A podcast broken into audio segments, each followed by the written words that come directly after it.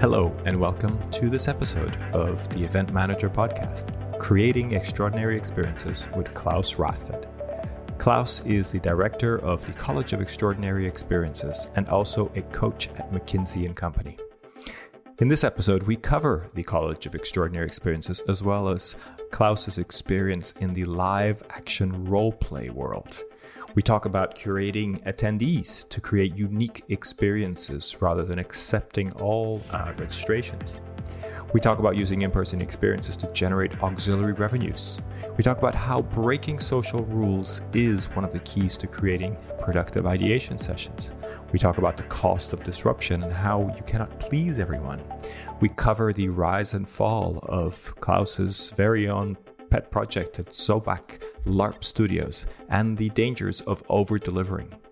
We talk about how productivity is more approachable than innovation, and we talk about how reframing challenges can turn them into opportunities. And finally, we talk about how focusing on delight rather than eliminating mistakes can create amazing opportunities for planners and event organizers all around the world. I hope you enjoy this episode, and if you're listening, please do consider subscribing and rating this podcast wherever you get your podcasts.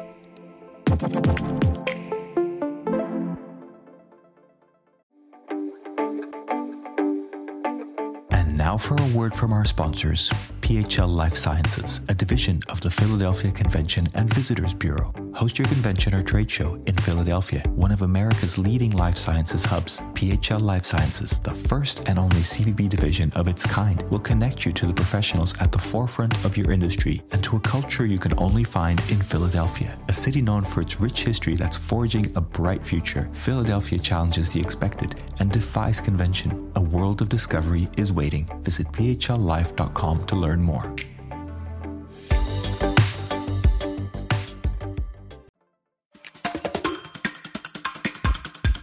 Hello, everybody. Welcome to this episode of the Event Manager Podcast. I am Miguel Neves, the uh, editor in chief of Event MB, and I'm joined by Dylan Monorchio, the deputy editor of Event MB.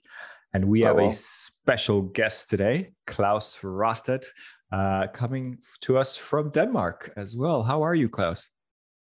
So, Miguel, you should know by now that never to ask a Dane or a Nordic person in general how they are, because they'll give you a half hour answer. It'll be truthful, and you'll end up just as depressed as they are. But apart from that, the sun is shining. It's pretty nice. Excellent. My grandfather used to say, "Never asks, never ask a Portuguese person how they are, because they'll tell you." And I think this see, is a similar see. thing.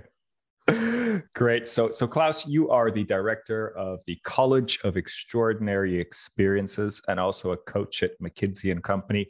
I know you have many other titles and many other experiences, um, but I'd like to start there. Maybe explore a little bit of your creations and your designs. Um, I'd like to start with with what you've produced and maybe then backtrack a little bit to how we got there.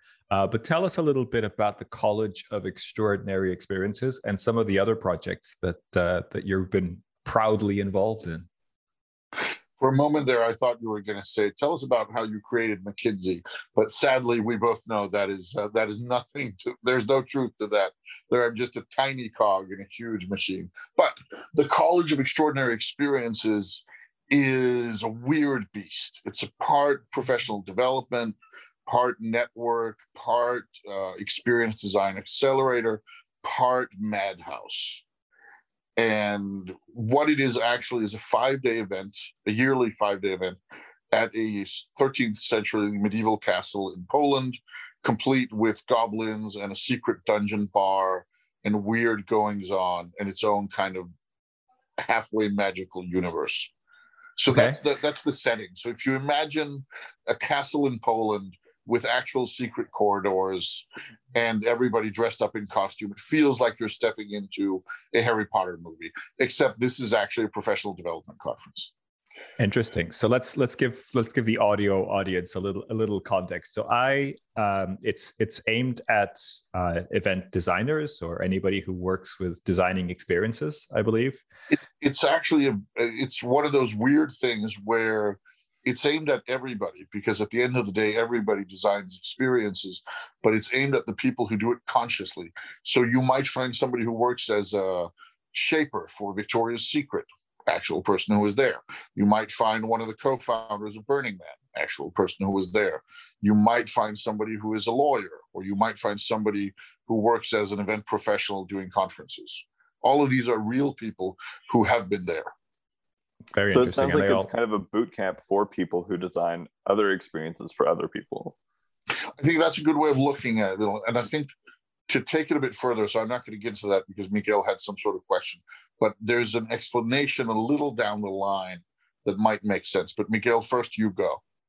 No, I just no. Please continue. I wanted to um, explain to people what the journey looks like once you register, um, and and in terms of the castle and. Uh, and and what happens to you if you decide to embark on this journey i know it changes every year but i think it's interesting to give people a little bit of a an audio narrative of just how different this immersive kind of course can be and how much of an experience it can be so thank you for that. We don't mind when people say it's different and immersive. That's always nice. Somebody called it the Harvard of experience design, and we were pretty happy with that. So of course we use that quote all the time. But at its core, the college is a place to meet other people. And it's a place to meet people you would never meet in a setting where you would never meet them talking about things you would never talk about. And underneath that grand sounding kind of three ends is imagine you set down a table. This this was one of our core mental experiments. Imagine you set down a table, and that table are you.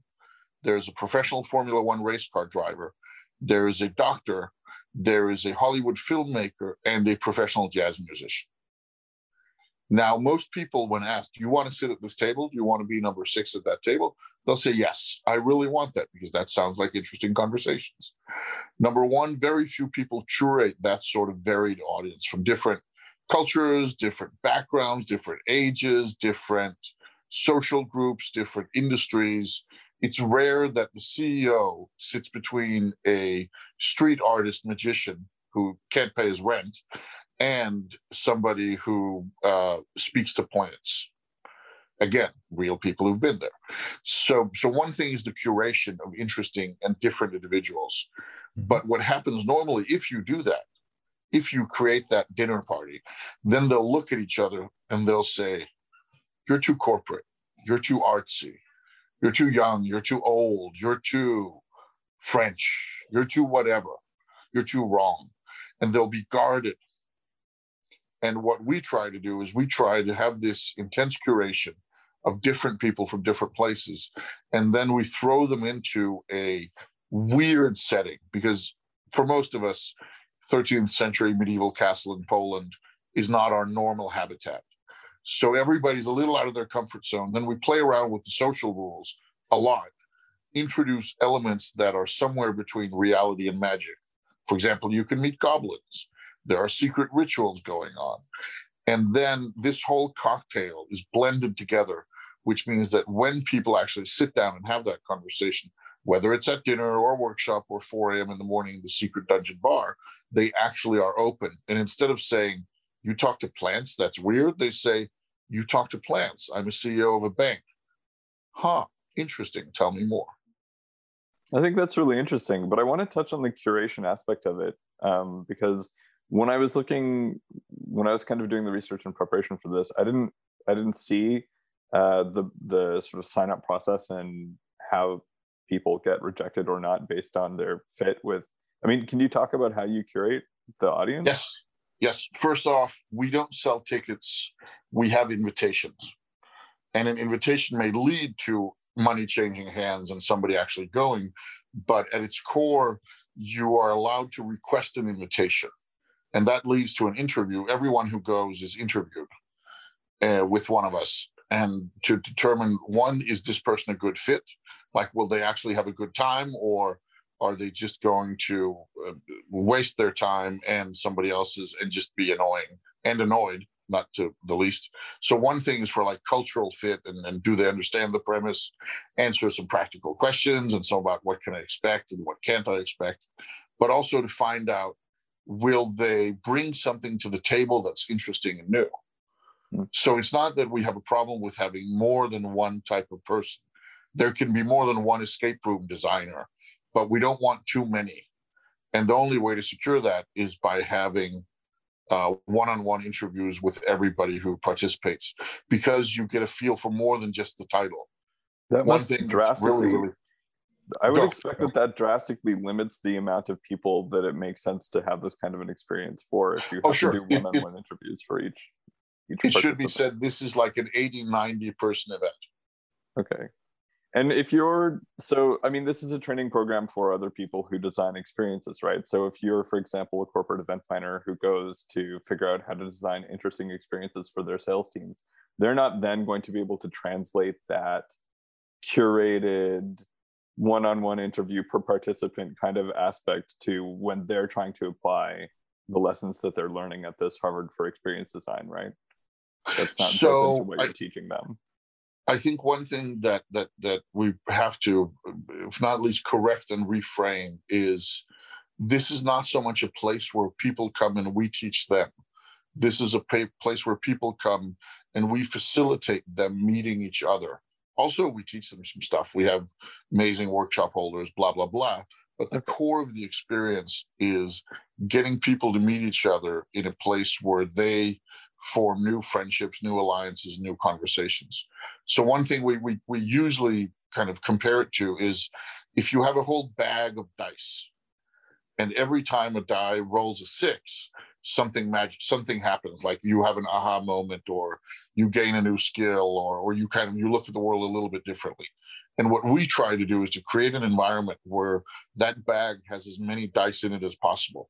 So we don't know who will learn what it's not like uh, Photoshop 103 where everybody will know how to work in layers afterwards.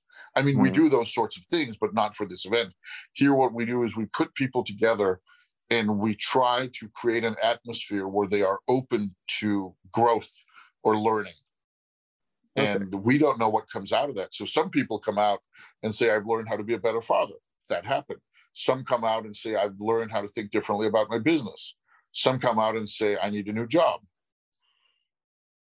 Right. Fascinating.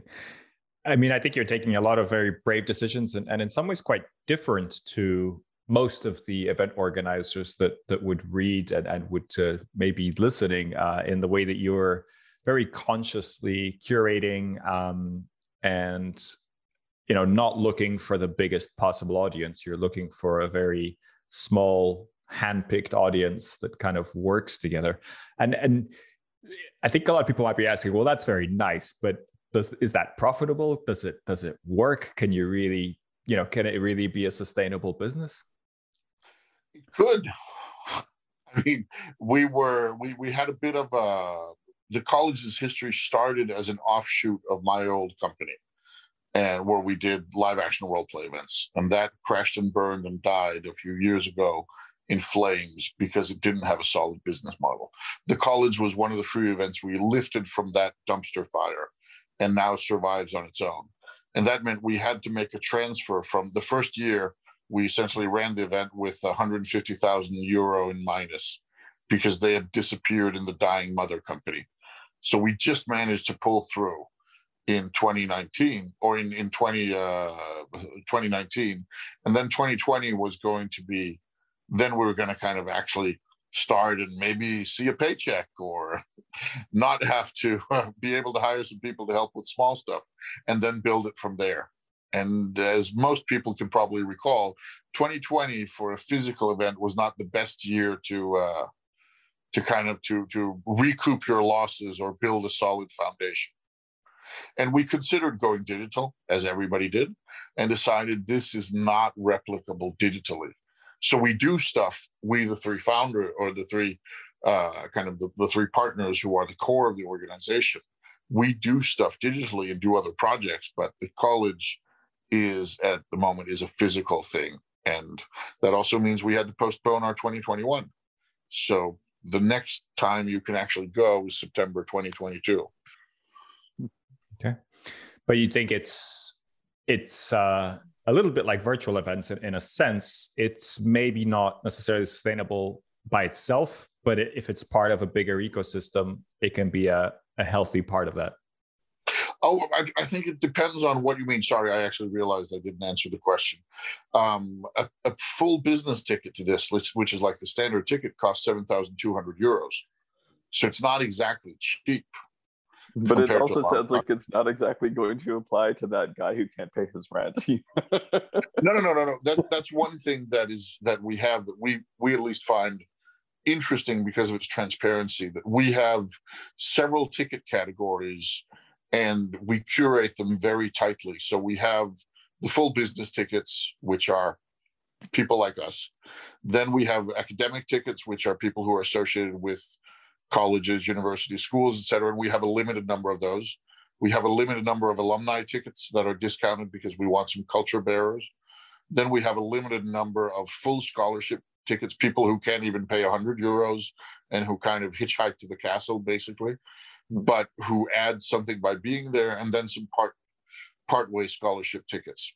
So so we have a full gamut of different types of tickets and different price ranges for different people, and that helps a lot with the curation. Even though, of course, I mean, let's be honest, we have been tempted to say, okay, we've got a solid brand, we've got a lot of interest. Let's just sell 90 tickets at 7,200 and then look at those 600,000 euros that's on the account and say, oh, this wasn't too bad for a five mm-hmm. day mm-hmm. event. We can relax now, but we don't do that. Why not? Because it's not the event we want to create. Yeah. Maybe, maybe when we get to a point where we we are so overwhelmed with people looking for applying at the full business price that we could do that we will consider doing a secondary sort of conference or doing a second one We've talked of doing one in the U.S., but uh, but we haven't reached that point yet. Okay. okay, so you wouldn't you wouldn't, for example, facilitate at a specific company's like sales retreat or something to that effect. Oh yeah, yeah, yeah, sure, but that's not the college. No, no, no, no, shit. We do all sorts of stuff. Uh, okay. I mean, I just yesterday was was teaching uh, consultants in the Middle East storytelling, and and uh, have done like strategic offsites and have done company team building and have done skill training and no no we do all sorts of weird stuff. And, and we've done i mean a couple of years ago we helped ikea their shopping center division with running their big global annual event uh, for all the, the shopping center bosses from all over the world. So no no we do this sort of stuff but that's a different event. So right. the college is both a company and an event and it's the event that gets the focus because the other stuff is is where we for example we do some consulting out of that And we do some smaller events and we do some targeted stuff so hmm. somebody mm-hmm. comes to us and says can you make an interesting corporate retreat for 100 people or take our sales division to the moon in a new way sure we can do that but that's not the event we're selling right well that's i mean that side of the business is kind of what i think i'm i'm really interested in because obviously the audience for this is b2b events. So i'm always thinking about how what we're talking about could apply to them. When you do those facilitated team retreats and when you do those facilitated corporate events those internal events that's still within the context of the live action role playing right? The larping. No no. Okay. No it's not. Uh, but it's of course we use tricks from that and experience from that but but we don't work in that space anymore. After that that dream i mean i spent most of my adult life on building that company. And after that crashed and died and left me with a little over a million dollars in personal debt, I needed to find a way to A, get out of that debt, which was not going to be easy, and also to to take my talents elsewhere and do something else. So of course I take that past with me and we use things and ideas and concepts, but we don't do big corporate live action role play events. I mean, if somebody asked me, I might I might do one, but it's not what we kind of brand ourselves as. Okay, so what's the? I mean, in terms of the the the consultative advice for that kind of an audience, what do you bring in from that storytelling background and that LARPing background to to apply to a ton of of uh, first off this kind of loose creativity which is something everybody likes to say they are most people are not and the ones who say they are they're usually really not either so so we are no, of course that would be just bullshit to say. But but bringing in that sort of uh, different way, not so much out of the box thinking, because what does that even mean? But an access to so many different toolkits that we can effortlessly shift between mental models and say, okay, one moment we're looking at a problem using Martin Seligman's PERMA model from positive psychology. One moment we're using techniques from Nordic live action role playing to create groupthink feel. One moment we're using another thing to break down silos in a company. So we have this insane toolbox that comes from so many different places that it's very rare we come to a place where they've seen all our tools before. One and then you'll you'll know this. You you come out into a company and they're like, oh, another disc profile interview. Like, yeah, no, we'll do something a bit different. Then they're like, wow, I never thought you could do it that way. And another company would have the exact opposite reaction.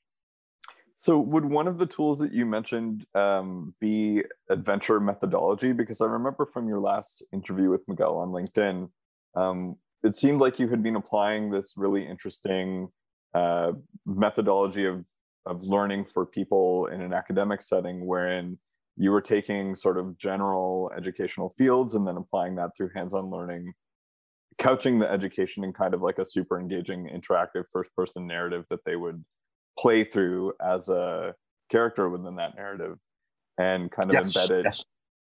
in a memorable we, we experience we use a lot of, of play and a lot of simulation and a lot of stuff that is is kind of on the border of role playing or simple role playing, but without being like the big heavy stuff that we used to do. Okay. So so just to give you an example, one of the very simple uh, workshops I do, or or shall we call it a simulation, is a half hour exercise where take like somewhere between six and ten people and they have to pretend that they are the advertising agency Rockstar Media, and they live within the world of stock photos. We all know stock photos, like right these these pictures of people in crisp suits and two big smiles and more diversity than is real, even though we'd all like it to be true. We all know these photos. They have a certain kind of feel and a look to them. So what we do here is we put them into the world of stock photos, inspired by an old Finnish role-playing event. And in the world of stock photos, there are three social rules that are different from, from our normal lives. One is everybody's the best. Everything is the best idea. Everybody's just awesome. Number two, there's no irony, there's no subtext, there's no innuendo. Everybody says exactly what they mean. And number three is everything's a world of big gestures and happy smiles and hands on shoulders and looking at that screen and going wow and woo and and over the top body language now if you take a group of people for example it could be a sales team it could be a group of ceos in a network it could be a leadership group and you let run them through that simple exercise where they're supposed to be rock star media for half an hour and have somebody either myself or or or a co-facilitator or even a participant play a fictional client who comes in and wants an advertising campaign for his new dating app. Then seeing them come to action and seeing them developing ideas and bouncing off each other and having a ton of fun is both fun to watch but also they come out of it usually and have this like wow why are our ideation sessions not like this? It was like i just wasn't afraid of voicing ideas and it just kept coming and we came up with good stuff. And we said well that's true. It's because we changed the social rules. So instead of sitting in a room looking at each other trying to come up with ideas and constantly kind of beating them to death you were in a situation where everything was awesome. And that of course meant that you felt alibi to come up with with new and fresh ideas like, okay, oh, so we could use that. It sounds like you were able to kind of distill the norm breaking benefits of role playing without the lift of creating an entire narrative for it to happen within the context of. You, know, you, you yes, were able to yes. implement a few social rules in a scenario that people could easily follow without creating this whole kind of like, uh, you know, costumed theatrical component to it which is I yes, yes, exactly much that. more applicable. Use some of that. Yes, right. exactly that. And for example, for the event industry, where some people will be familiar, Paul and I were, were the closing keynote speakers at the EMEC conference in 2017 in Granada. And we also did a, a master class workshop on experience design. And part of that was the participants themselves created a choo choo train tourist experience where we had 60 participants choo chooing around as like one big caterpillar train in the common area, uh, pretending to visit the Andes and waving at people. And the rest of the conference, of course, thought these people must have been mad. Were there drugs in that room? But the people who were there, a lot of them came out and said, Wow, I've been in this industry for 20 years and I just learned a lot of new stuff. Of course, some people came out and said, You are the worst. I will never talk to you again. But that's also sometimes the cost of disruption. I guess you can't please everybody. We at least do not manage to do so. Some might have that skill, but we are not among them. Are you ready to celebrate your successes in the world of meetings and events? The Skift Meetings Awards are back for 2024, recognizing the most innovative business events companies across 15 categories, and we want you to be a part of it. Winners will feature on Skift Meetings, sending a clear signal to events professionals around the world that these are partners they can rely on. The final deadline for submissions is June 11th. We encourage you to start your submission today to secure the best entry rates. For more information and to start your submission, head to live.skift.com. So, Claus, you've, you've talked a little bit about the work that you do and, and the, the College of Extraordinary Experiences. And I know you do a lot of other things, but can you tell us a little bit about how, how you got here? How does Claus Raasted become Claus? Uh, oh. because I think a lot of people might be curious. Uh, you know, reading through your your your your LinkedIn profile, I you know you've done a lot of different education, uh, but it's not like you have degrees in psychology and lots of other things. Uh, you you you've had a lot of really interesting experiences. How how does how does one get there? So Claus Raasted started out like so many other uh, privileged, white, able-bodied middle class from a nice country uh, young men with going to high school and starting at the university. And then at some point, uh, Claus realized the university was actual work and then got behind on his studies. And when I was 23, and, and this was my second attempt at university studying, uh, I ran out of stipend money. Denmark, you get paid to to uh, to study, which I know for a lot of our American listeners is like, whoa, let's let's talk about that instead of all this event stuff. But I ran out of stipend money and I needed to either get serious about my studies or do something else. And then I had I'd been doing role playing events and had role playing as a major passion for many years and sat on nonprofit boards and organized huge events. And I thought, what if I could make a career out of that? And then I dropped out of university and that was the best decision I ever made. Uh, fast forward 15 years to having built the world's biggest live action role play company and doing insane events at insane locations. And we've got worldwide media attention for a Harry Potter event we did. And, and we're building something new. And, and I've, I've been one of the pioneers in that space forever and ever and it sadly all came crashing down in March of 2019 because for all of my uh, skills at various things, it turns out that building a business without a foundation of business is pretty hard. And when you learn those foundations too late, then you may have already been uh, been too deep into the quagmire. And I was definitely there. So I went out and propped it up by borrowing money from my network personally, I borrowed more than a half a million euros um, from my network as a as an individual, and in the end, it all came crashing down. It was built too much on long term dreams and on long term plays, and not enough not enough paying rent today to sell the house tomorrow. Basically, sounds like a, classic cash flow issue that I think a lot yes. of event organizers also may not so always master. But but and, you know, I, I mean, in, just to give one example of that that will make some of our listeners groan in uh, in recognized pain is when we were at our absolute worst, we co-op at the end. We cooperated with an American uh, big company that was doing a, a launch of their new universe, and they were supposed to. They hired us for for that first event, and then they're supposed to hire us for a bigger event on the west coast of the U.S., and that would really help our cash flow plus bring in some money. But they were so happy with the first event that they made the second event postpone that to do something even bigger. But that meant that the cash flow it was going to bring us suddenly was not there.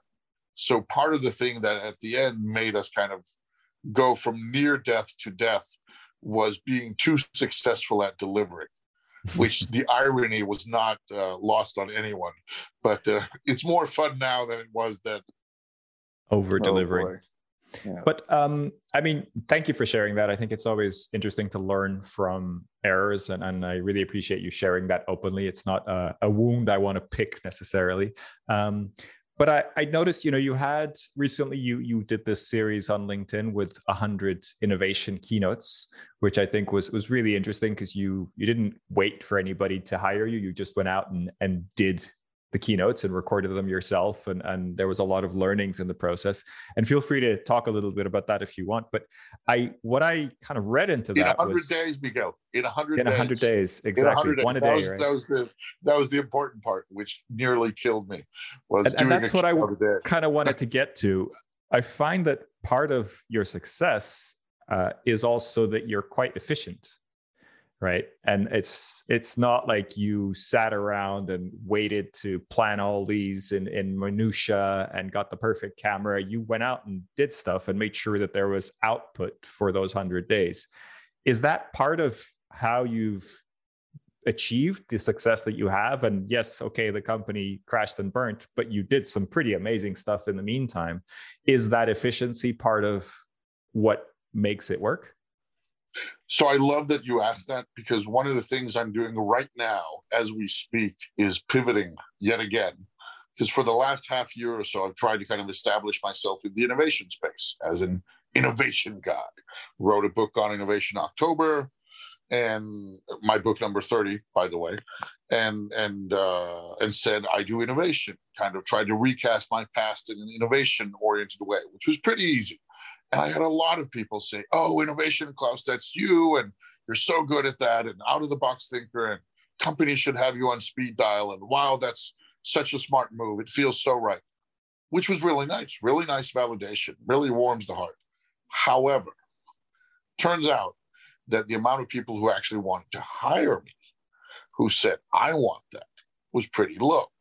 And even the ones who did were mostly for somebody else, for a division, for a group, for a class, for listeners. So I thought, okay, what am I doing wrong here? So then I thought, okay, if I'm not selling innovation, because if that's either too broad or, too vague, what about productivity? I have a decent track record there. I've done more than a thousand live events. I've done 34 books. You'll notice there have been four books since October. Um, I've done podcasts, I've done blogs, I've done all sorts of stuff. So I can point to, as you say, this being quite efficient. What if I try to sell that instead? And it turns out that a lot of people came out and said, Ooh, interesting. Some, of course, said, You should not work in this space Claus. This is not for you. But luckily, I can ignore that. Well, it's said, "No, always no, good you to have people that think else." opposite ways right to, to Yeah. sense check everything But it turned out that quite a lot of people said, I want this. I personally want to learn your tricks. And then I did, because that's what I do, I did a test. I said, okay, on Monday, I'm doing my first test webinar. And I got 45 signups. And 45 signups, of course, for some people, that's nothing. For some people, that's a lot. The interesting thing was that one third of them were second uh, level LinkedIn connections. So it was people I wasn't connected to, and I was doing this on LinkedIn. It was people who just saw it and thought, this sounds interesting. Mhm. And then after doing that and, and having identified a bunch of, of like factors that I feel make me more productive than most people, uh, I've, I've tried to, I've now formalized that and have just launched my first actual paid four week course on getting shit done. It's called The Art of Getting Shit Done and is Hmm. teaching you seven different types of powers named after animals because it might as well be fun. So I'll Yeah. be teaching people the monkey powers of experimentation and the elephant powers of assistance and yada yada. Well, at the risk of sounding selfish, I I'm I'm really interested in what some of those tricks are, and I really I want to return to something you were saying earlier about incorporating the storytelling aspect of experience design. I'm I'm kind of fixated on this concept of norm breaking as part of your experience design philosophy, and um, I think it's really interesting because in the example that you gave, uh, it sounds like those uh, you know, the sales team, for example, that, that you were talking about, would normally have felt inhibited by the existing norms and the sort of expectation that, you know, they, I don't know, come to the table with something really compelling off the bat that might have inhibited them from saying something compelling if they were not confident in their idea. So can you talk a little bit more about the effective norms on inhibiting, you know, that kind of progress within those meetings and how norms sort of play into norm and norms and norm breaking kind of play into the experience design philosophy you have? Gladly, gladly. So for for the productivity course, which is as I said right now, it's like it's four Mondays, two hours a piece. So it's not a big thing. It's more of an intro. It's not going to solve everybody's problems. But what I've identified, and I, I simply sat down and looked and said, okay, what is it that makes me different? And some of it is some other people have that one thing or another. And I I've, I've found out at the end 28 different factors and a lot of them are about norms. Very few of them are about just being better. A lot of them are about thinking differently. And and part of that is some of the really big ones are redefining how you frame things which is a huge huge thing. How Can you give frame us an stuff- example? Yes, yes, I will give you a great example from recently. I've been, I was the editor of a book that's coming out here in July, which is from the Global Institute for Thought Leadership, which I'm lucky enough to be one of the founding partners of. And it's called Winning the War for Talent 11 Insights from the Global Institute for Thought Leadership. Now, when we first started in the group, started talking about doing that book, some of the others, who most of them are published authors, said, oh, but it's going to be hell to have like streamline our message and our language and make sure everybody's on board because they thought we're going to write a book, a group, and it's kind of a we message and it's a we voice and it's we style. And I said, or we could also just everybody write a short chapter and then I'll write an intro that ties it all together. And as it says in that intro, it says, this is not a album, this is a mixtape.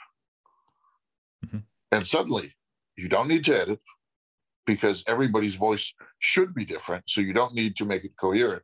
Actually, being incoherent or, or not the same is a strength, not a weakness. Number two, you don't need to make sure that it's all in the same in the same voice because again, not only the message but the voice should be different, the style should be different. Suddenly, you can just plug in those eleven texts, write the foreword, write the afterword, and boom, you're done. That's so, So fascinating. You It's- gave a you threw away the social norm of this book has to be uniform, make sense, be written in the same voice, and you know use punctuation in the same way. You said you don't actually have to do that. You can you just actually have don't yeah and and and i'll give another example. It's from the the live action role playing days but it's such a fun one. This was from our very first harry potter event at that castle and the the uh, the participants are coming and me and our location boss Boruta, we're walking through the castle double checking everything because of course even though the castle made promises things were not ready. So we're manually dragging uh, beds into places and yada yada. And at some point we have this this area in one of the towers where there are three rooms connected and there's supposed to be 12 beds but there are only 11 and there's not space for another bed. But we have 12 participants signed up to live in this like triple space and there's no more room. We're just like what do we do? I said don't worry. I said what, what do you mean don't worry? We can't fit another space. Like what's your plan? I said no no no. Here under there's a stair here and under that stair is a small space where you can put a mattress and we'll call that the harry potter spe- sleeping space because you sleep under the stair and baruta looks at me like i'm an idiot said, claus our players are not idiots they're not going to buy that like what what are you thinking i said baruta come and learn not only will they will they buy it? They will love it. They will fight over it. And he says, I, I don't believe you. So the two first players show up who are going to be in that room. And I tell them with a broad smile, say, hey, welcome, guys. I see you in room K12. Now, since you're the first here, one of you gets to, to sleep under the stair. There's one in this whole castle, there's one sleeping space under the stair. And you two get to decide which of you two gets it. And they're like, oh, that's so cool, that's so cool, that's so cool. And Boruta just looked at it like his, his illusions about reality crumbled. I think that's really interesting. And the what what's really interesting about the norm breaking example um, that encourages sort of discord and a lack of alignment I know a lot of team building activities are designed in order to create alignment, and that's definitely um, when people are looking for culture fit and they're vetting for that kind of thing. Alignment is sort of the name of the game. But we had a um, we had an event on Wednesday um, in which Xiaoyin Qu, uh, who's the CEO of Run the World, was talking in a diversity panel about the value of diversity and the value of differing opinions and breaking the pattern and breaking the mold and sort of allowing for different people to be themselves. And and this is really kind of resonating with my memory of that because it sounds like what you're saying is sort of along the same lines in the sense that there's a value to having discordant opinions and subjecting things to the force of the better argument. And I, I, think that's one thing, but that's of course the thing, and I agree completely with that because that's been proven now without a doubt that diversity of culture of opinion makes simply for better things in many ways, apart from it sounding moral and nice.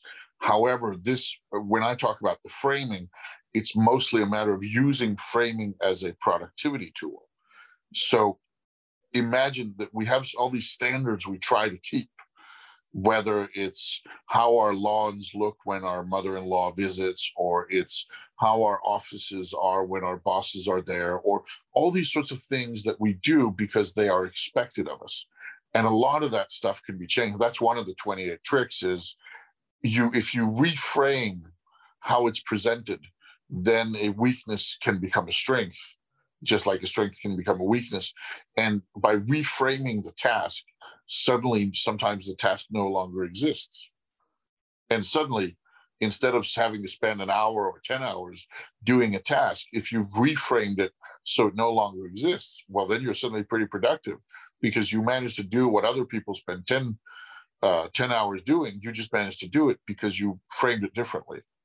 So I, I'm completely with you on the diversity angle, but here it's more an example of how to use a tool for productivity that's actually not about productivity in itself. It's a kind of resourcefulness in.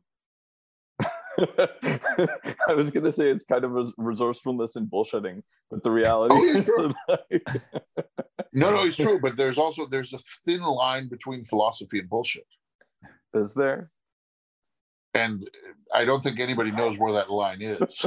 I don't know. I feel like I've read some philosophy that didn't seem like bullshit. I, I, I used to study philosophy at the university. I'll say yeah. that the, the the line is sometimes very thin indeed, and it's much more about who presents it than what is actually there. I think that's uh, fair which is a, a, reframing in itself as well right if you if you don't know who's presenting something or if that person is presented in a different way that you're expecting then does that make them more believable more credible or, or not i think there's there's a game to play there as well exactly and i'll give you a different example which is not about reframing but which is one of the other tips that i i, I give people which is about uh strengthening the arm and sharpening the axe George Washington, apart from being the first president of the US, has this famous quote attributed to him like, if he was supposed to cut down a tree and he had five hours, he'd spend four hours sharpening the axe. Now we can all appreciate that that the, you need to plan and you need to practice and all this sort of thing. Well, that's what's one part. That's true. We all know this. But another part is is what I call strengthening the arm.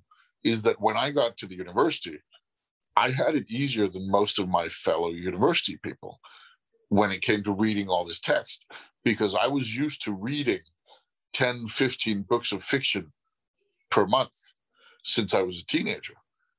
And of course, reading all that science fiction and fantasy, which I did, meant that when I got to the point that I needed to read Maurice Merleau-Ponty's uh, the aesthetic experience or Søren Kierkegaard or whatever we were reading, I had a pretty strong reading skill.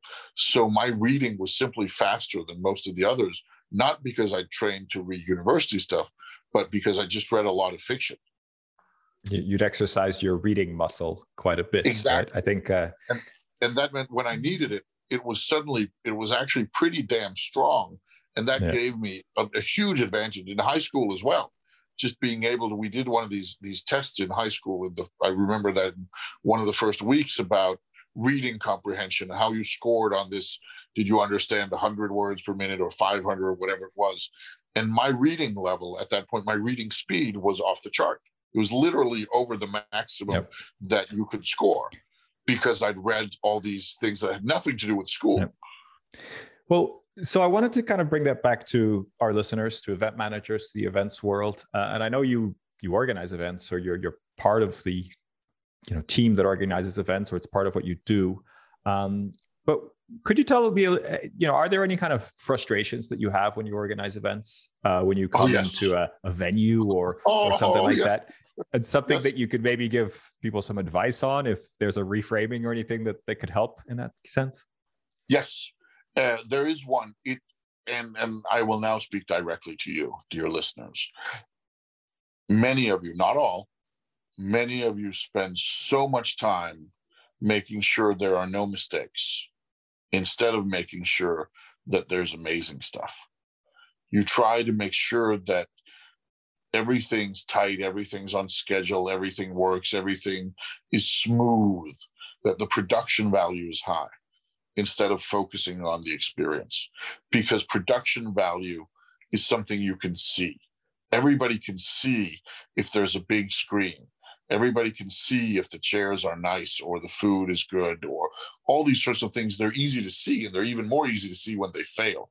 But at the end of the day, people will forgive a lot of stuff if the core experience is strong. So instead of spending so much energy on making sure there are no mistakes, spend more on giving people some delight. That's number one thing for event organizers. And I've seen this over and over, and it's in the whole ecosystem.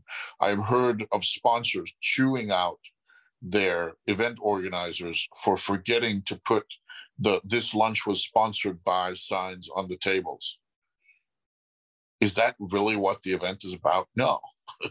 so that's the one thing is is be less afraid of mistakes and focus more on delight because then people will forgive the mistakes the second is the amount of things that are done the way they are done without anybody questioning them oh my bloody god whenever i talk to experienced event the young ones or the new ones they're not a problem because they know that they're new in the game but the ones who have like 10 15 20 years of experience they come in with this attitude of they know it all, they've done it all. And if you say, oh, hey guys, I, I come from a little bit of different background. Would do you want a tip or two? Like, yeah, like you could teach us anything. And then I say, yeah, you know what, you're right. I probably can't. Uh, by the way, when I looked at the bathroom, uh, I noticed that you'd run out of flyers there. Like, what do you mean flyers in the bathroom? Yeah, I, I sat down and had my bathroom experience and and there was no reading material, no flyers. So I guess people have taken it already, right? What? What? There's no reading material in the bed. People are in the bathroom. They're not at the conference. Like, oh, so your experience stops at the bathroom? How interesting.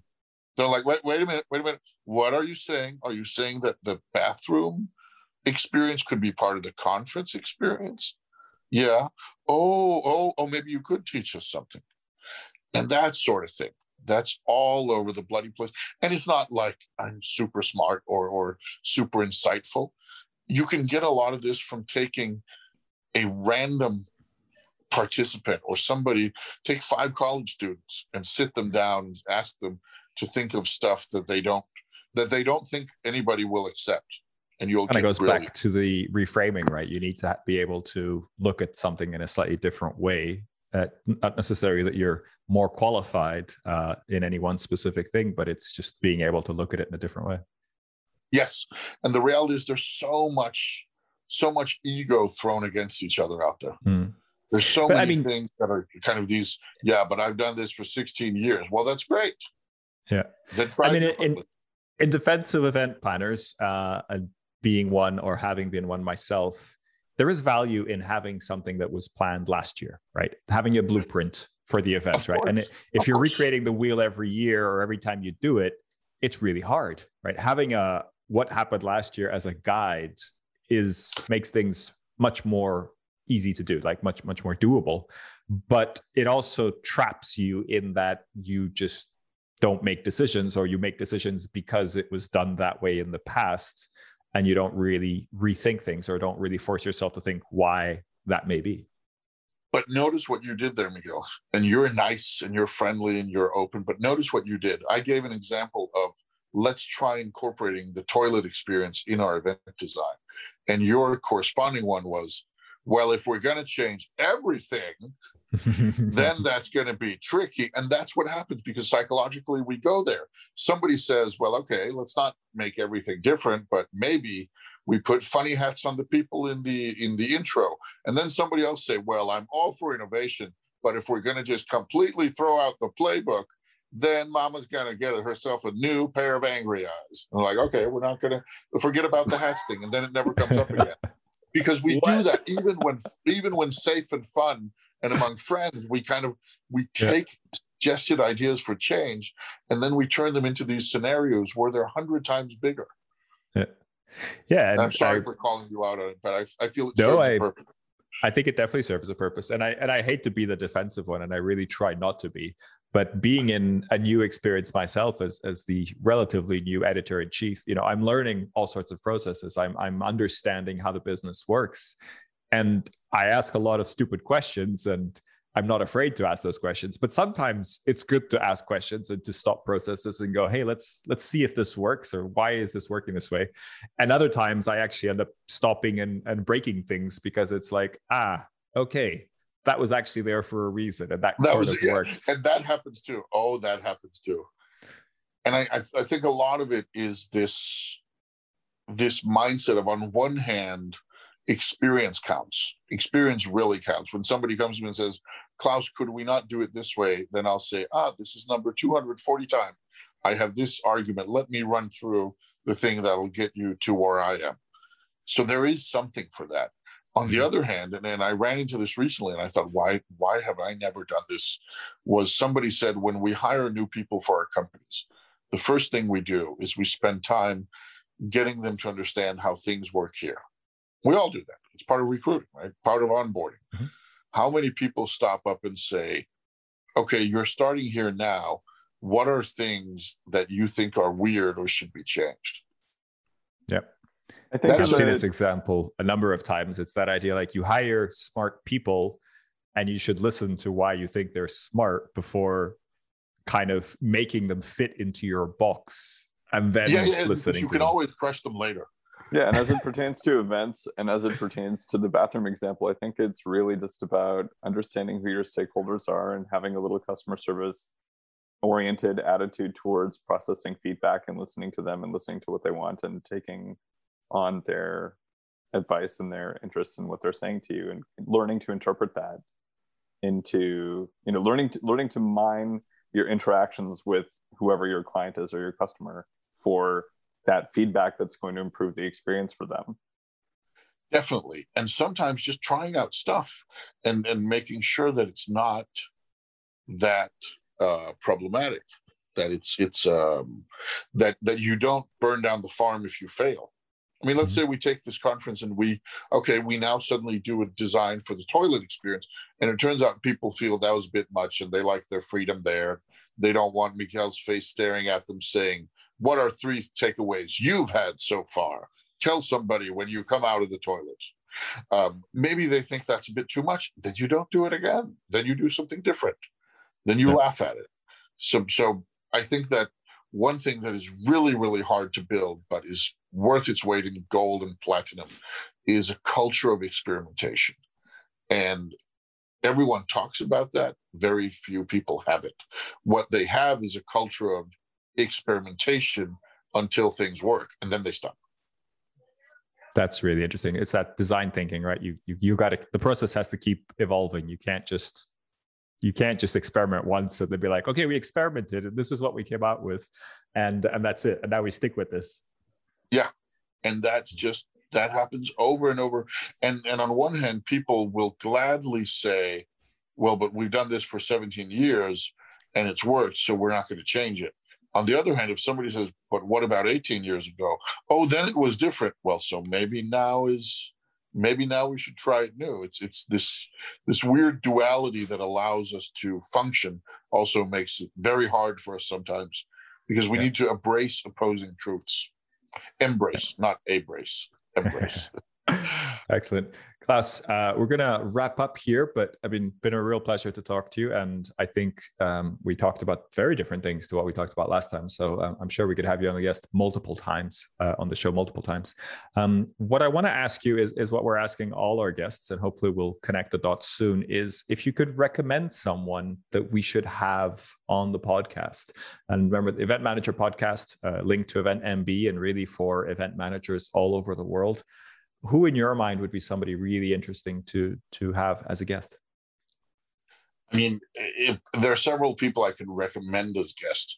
Paul Bulencea, my partner in crime is is a no-brainer. Of course i will recommend paul because he's far out. He has interesting insights. He's dreadfully smart and he is the best out of the box thinker i've ever encountered.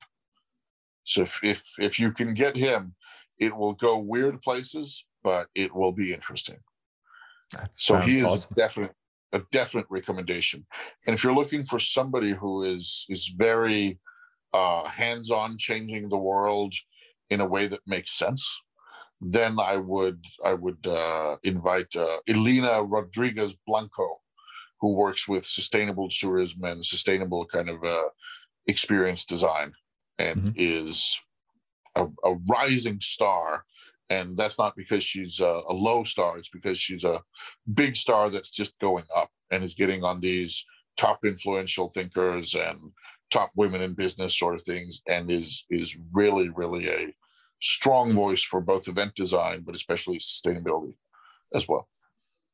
Thank you. Great recommendations. We'll definitely uh, we'll definitely ask you for contact details and hopefully get them uh, and connect the dots for everybody Claus, it's been a pleasure. Thank you for being with us today. And uh, is is there any um, website, anything you want to leave the listeners with if they want to find out what you're doing, sign up for your courses? Where where should they go to? So, I mean, I I'm one of those weird people. There is only one Claus Raasted for better and worse, and I have a pretty solid digital footprint.